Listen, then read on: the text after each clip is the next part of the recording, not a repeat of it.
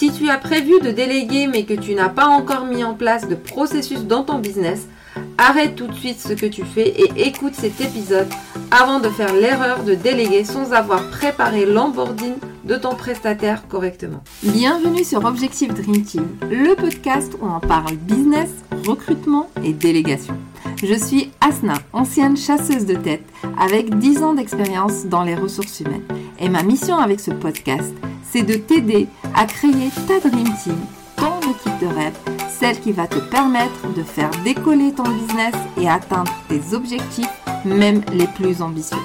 Chaque semaine, je te partage mes conseils, des cas pratiques, des outils et même des secrets pour que déléguer et recruter ne soit plus synonyme de compliqué. Bienvenue dans cet épisode où on va parler de processus à créer dans ton business avant de déléguer. Et j'insiste bien sur le avant parce que si tu intègres une nouvelle personne à ton entreprise sans lui transmettre les processus, ça peut vite devenir une perte de temps pour toi parce que forcément ton prestataire va te poser tout un tas de questions, ce qui est tout à fait normal en fait au début, alors que si tu lui présentes tes processus et que tu lui donnes accès aux documents dans lesquels il trouvera toutes les étapes à suivre pour chaque tâche dans ton entreprise, il pourra se débrouiller en toute autonomie et ne pas te déranger toutes les 5 minutes. Je vois trop souvent des entrepreneurs se précipiter pour déléguer alors que en vrai leur entreprise n'est pas du tout prête à ça. Et quand je dis pas prête, pour qu'on soit clair sur ce point-là, c'est pas une question de chiffre d'affaires, mais c'est que les processus d'onboarding de ton prestataire n'ont pas été suffisamment préparés et voire pire, pas du tout préparés. D'abord, je vais te donner des exemples de processus à mettre en place parce que souvent les entrepreneurs me disent "Mais Asna, en fait, je sais même pas quel processus je dois créer." Puis, je vais t'expliquer comment créer des processus efficaces. On commence avec les exemples de processus et évidemment, tout va dépendre de ton business model, mais généralement, on, peut retrouver ceux que je vais te citer ici. Alors le premier, c'est euh, le processus d'onboarding client. Ça veut dire qu'est-ce qui se passe quand quelqu'un devient client chez toi? Après, on peut avoir le processus de lancement, et là, c'est un gros morceau. Évidemment, il va falloir détailler, par exemple, c'est quoi le processus de tes masterclass, c'est quoi le processus niveau vente et euh, encore plus. Après, on a le process de création de contenu.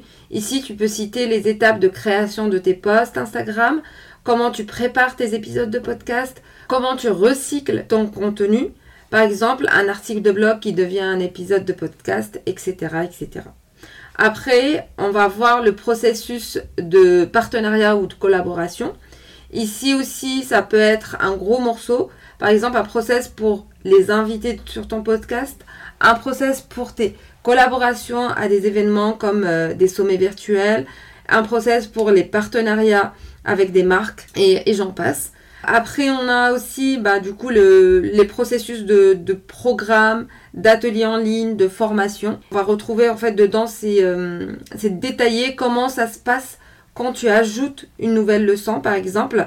Un exemple en fait de process, ça peut être monter la vidéo sur Canva, ajouter des sous-titres, uploader la vidéo, envoyer un mail pour annoncer la nouvelle leçon. Euh, tu peux aussi avoir un process concernant l'affiliation euh, liée à, ta formation. On peut avoir aussi euh, un process autour de tout ce qui est customer care. Et là, c'est bien de fournir à ton prestataire une liste des réponses aux questions les plus fréquemment posées, mais aussi de détailler les étapes, par exemple face à, quelqu'un qui demande à se faire rembourser, il faut faire quoi en fait? Lui donner vraiment toutes les étapes en fonction des situations qu'il sera amené à, rencontrer avec, euh, avec les clients. Je t'invite aussi à lister par la même occasion toutes les, euh, automatisations en fait que tu as déjà mis en place afin que ton prestataire puisse les voir déjà en fait et en prendre connaissance et euh, pourquoi pas les améliorer si c'est dans ses compétences. Donc je pense que tu as compris qu'il existe en fait des dizaines de process à mettre en place dans ton entreprise. Et peut-être que là, tu te dis, waouh, euh, ça fait trop et ça te fait peur. Tu te dis qu'il y a beaucoup de choses à faire, mais je t'assure que ça, ça va te faire gagner un temps fou et qu'une fois que c'est fait, tu as fait un énorme pas vers la gestion de ton entreprise. Tous les jours, j'accompagne mes clients pas à pas à mettre en place ces process. On prépare ensemble l'entreprise à accueillir en fait ce nouveau prestataire et que tout se passe dans la fluidité et pas dans le stress. Avec mon regard extérieur en fait et mon expérience, j'arrive à voir en un clin d'œil quels sont les process à mettre en place dans l'entreprise. Après, on voit ensemble la meilleure manière de les créer pour que ça soit simple à implémenter pour leurs prestataires avant de passer à la phase recrutement. Une fois que tous tes process sont en place et que tu es dans la phase d'onboarding de ton prestataire, et d'ailleurs il te faut un process euh, pour le euh, de nouveaux prestataires, prends le temps de présenter lors d'un rendez-vous tous ces processus pour répondre éventuellement aux questions de ton prestataire qui découvre ton entreprise. C'est aussi le bon moment pour partager ta vision, la mission de ton entreprise, ses valeurs, les objectifs de l'année, afin qu'il ait une vision d'ensemble et qu'il se sente vraiment concerné et impliqué. Maintenant, on va passer en fait à la deuxième partie de cet épisode et je vais te détailler ici comment créer des processus efficaces.